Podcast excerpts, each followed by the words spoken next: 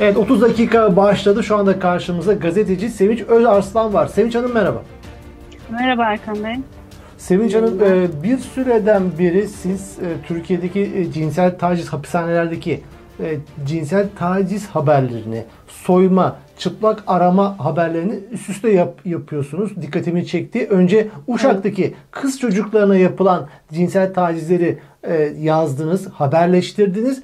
Ama arkasından pek çok haber ve olaylar da peşi sıra gelmeye başladı. Bu dikkatimi çekti. Dolayısıyla burada soracağım sorular var size. Şimdi bu siz şu ana kadar bu tarz cinsel taciz ve çıplak soyma olaylarıyla kaç vaka tespit edebildiniz? Kaç kişi size ulaşabildi? Siz kaç kişi ulaşabildiniz?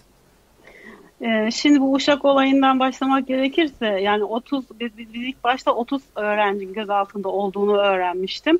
Daha sonra işte e, karar açıklandığında 22 öğrenci ve diğerleri işte ev hanımı ya da başka meslekten kadınlardı.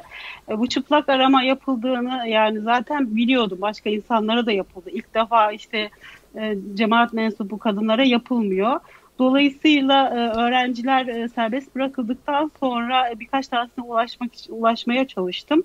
Ee, ilk gün hatta görüştük. Ee, çok kötü şeyler yaşadı dedi. Ailesinden biriyle görüştüm. Yani röportajını yayınladığımız e, kızla ilgili bahsediyorum. Yaşadıkları çok korkunç. Birkaç gün dinlensin, kendine gelsin, konuşacağız dediler. Dolayısıyla pazartesi günü Cuma bırakılmıştı çocuklar. Ee, pazartesi günü e, öğrencilerden biri beni aradı. Biz e, ilk ona sorduğum soru çıplak aramadan geçtiniz mi oldu? Yani ilk bunu sordum çünkü bunun yapıldığını biliyordum.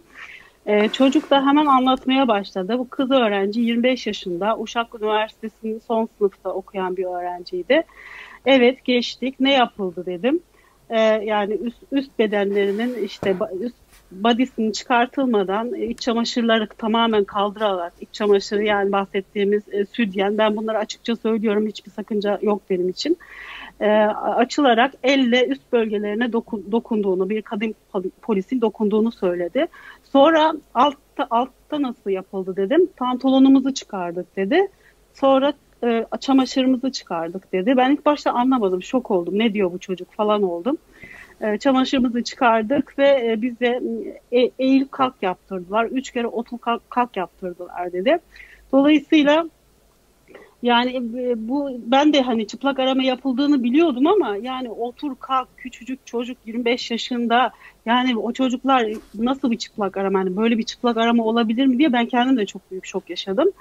Ee, şimdi e, 22 tane öğrenci bu çok önemli şimdi bazıları işte yapılmadı bize falan gibi açıklamalarda bulunmuş o yüzden onu söylemek istiyorum. Şimdi e, bu Manisa merkezli pardon Uşak merkezli 12 ilde yapılan bir operasyondu pazartesi ya çocuklar işte gözaltına alınıp hepsi Uşak'a getirildi. Uşak koma getiriliyor. Ama Uşak komda yer olmadığı için Uşak Asayiş ve Uşak Teme yani o civardaki bütün karakollara bu çocuklar dağıtılıyor. Ben e, çıplak aramadan geçen bu taciz olayını yaşayan iki öğrenciyle konuştum. O iki öğrenci de Uşak Asayiş'te kaldı. Yani Uşak Asayiş'teki çocuklara bu yapıldı. Kom'dakilere yapılmadığını biliyorum. Tem'dekileri bilmiyorum. Oradan hiç kimseye ulaşamadım. E, benim konuştuğum e, bu oradaki birkaç avukat var. O avukatlar da e, yani olay çıktıktan sonra avukatların da haberi yok. Kendileri de şok olup müvekkilleriyle ulaştılar ve ben birkaç avukattan da bu olayı teyit ettim. Yani mesela olayın hani bir kere insanlara doğruluğuna inandırmakta zorlandık yani. Çünkü neden? Çünkü çocuklar çıkıp konuşmuyorlar.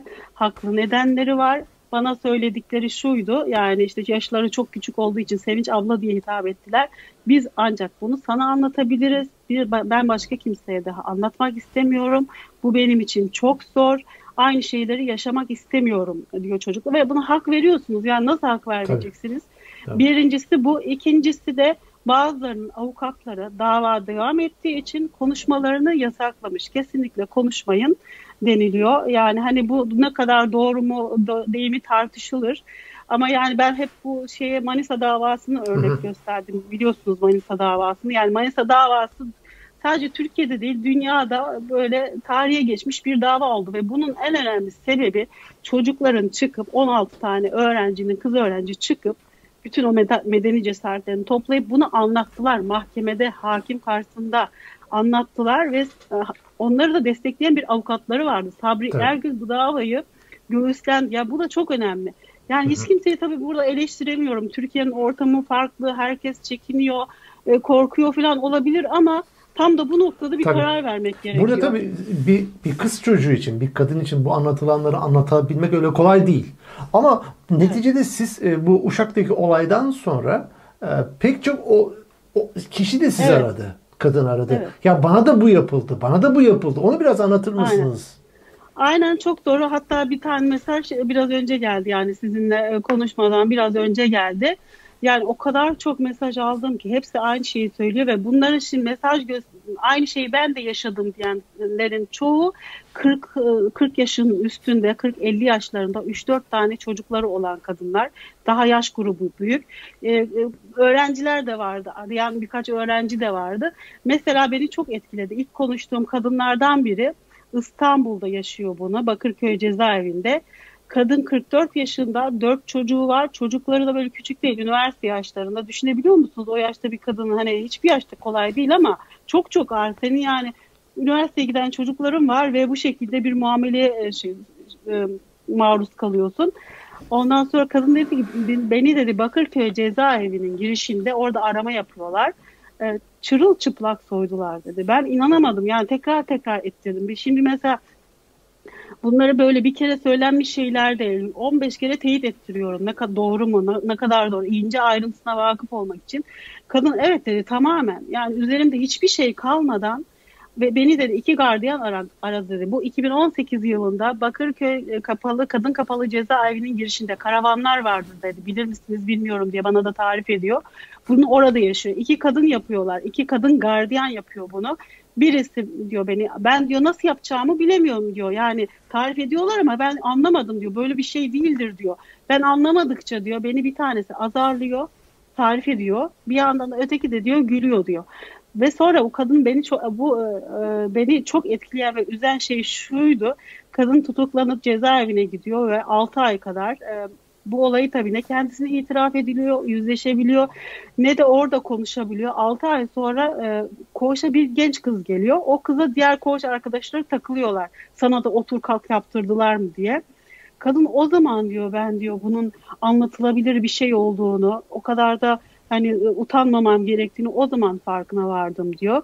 O aynı kadın bu kadın uzun uzun anlatıyorum çünkü söyledikleri gerçekten çok değerli. Aynı kadın 8 e, gün e, ya da 7 gün tam hatırlamıyorum şimdi İstanbul Tem'de Tem Vatan'da göz altında kalıyor. Göz altında kaldığı sürede kriz geçirmiş ifade sırasında. Yani ve doktora götürmeye götürmüşler sonra ilk etapta götürmüyorlar.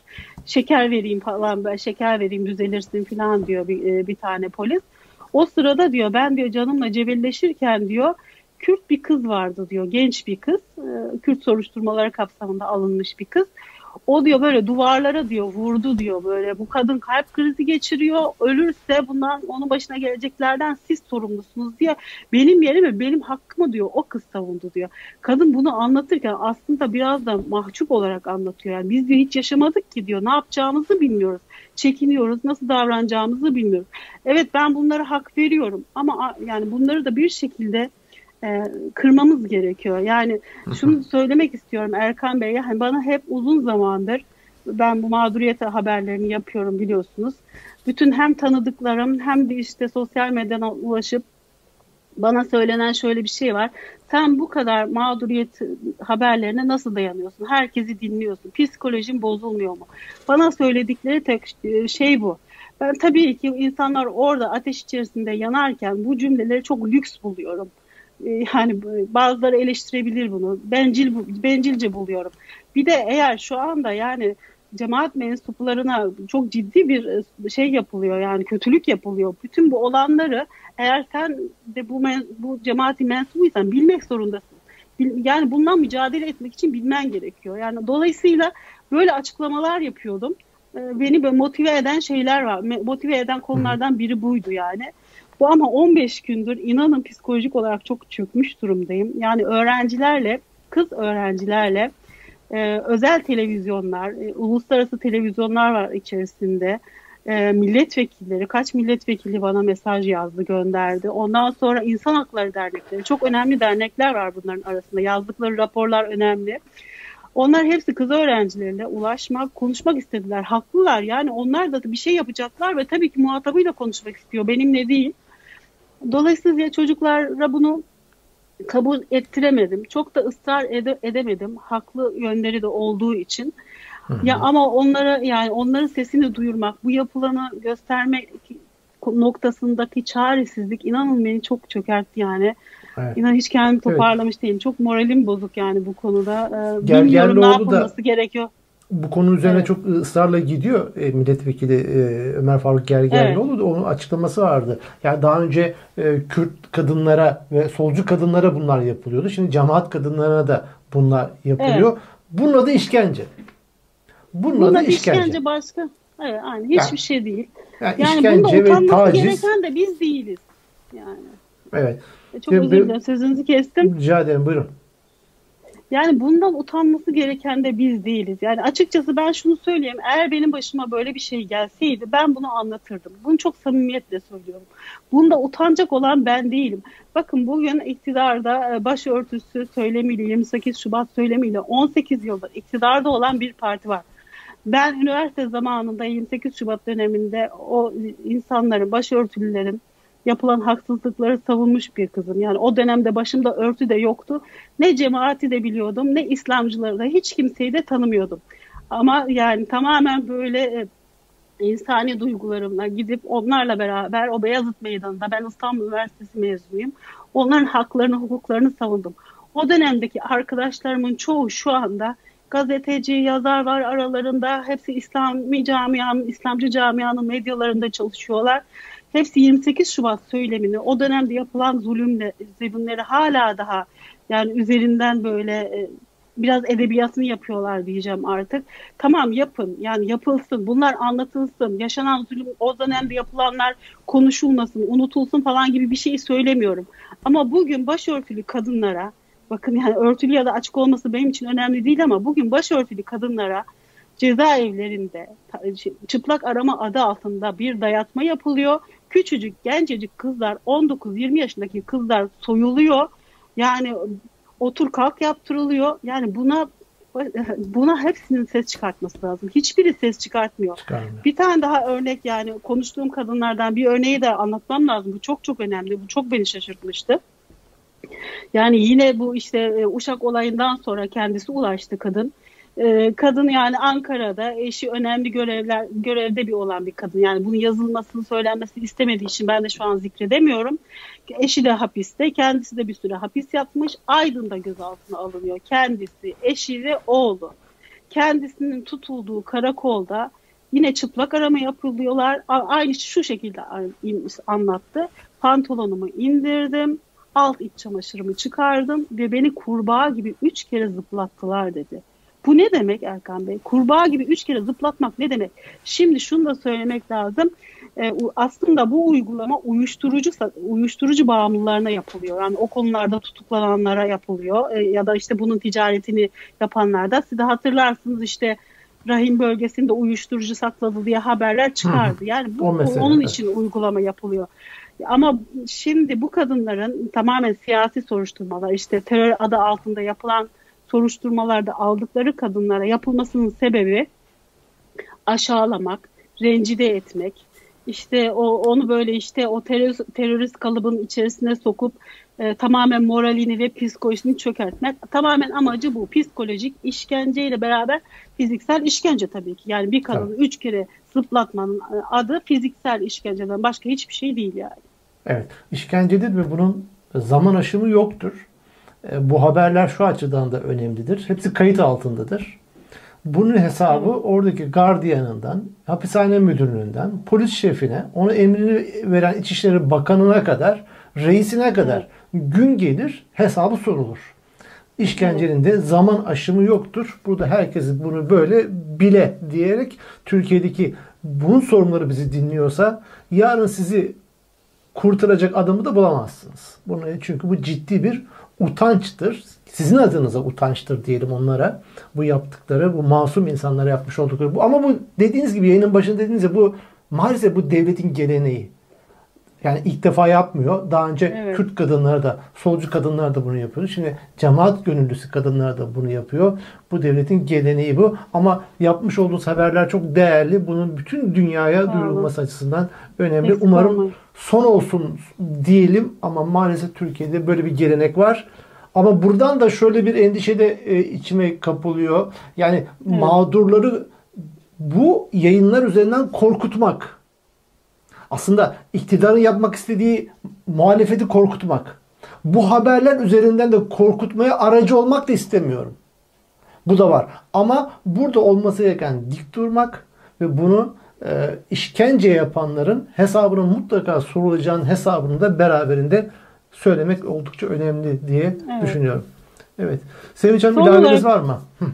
Son olarak şunu söyleyebilirim. Yani tabii ki e, korkutmak için yapabilir ama ne olursa olsun bu korkuyla, dayatılan korkuyla mücadele edilmesi gerekiyor. Ne olursa olsun.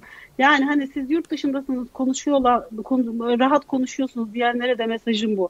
Ne olursa olsun bununla mücadele etmek zorunda, zorundayız. Hep beraber, herkes. Ve son olarak şunu söyleyebilirim. Biliyorsunuz e, Yüksel Caddesi'nde e, işimi geri istiyorum eylemleri yapan insanlar yaklaşık bir aydır e, cezaevindeler. Sincan cezaevinde. Onlar arasında işte Acun Karadağ e, var. E, Acun Karadağ var. Alev Şahin var. Na- Nazan Bozkurt var.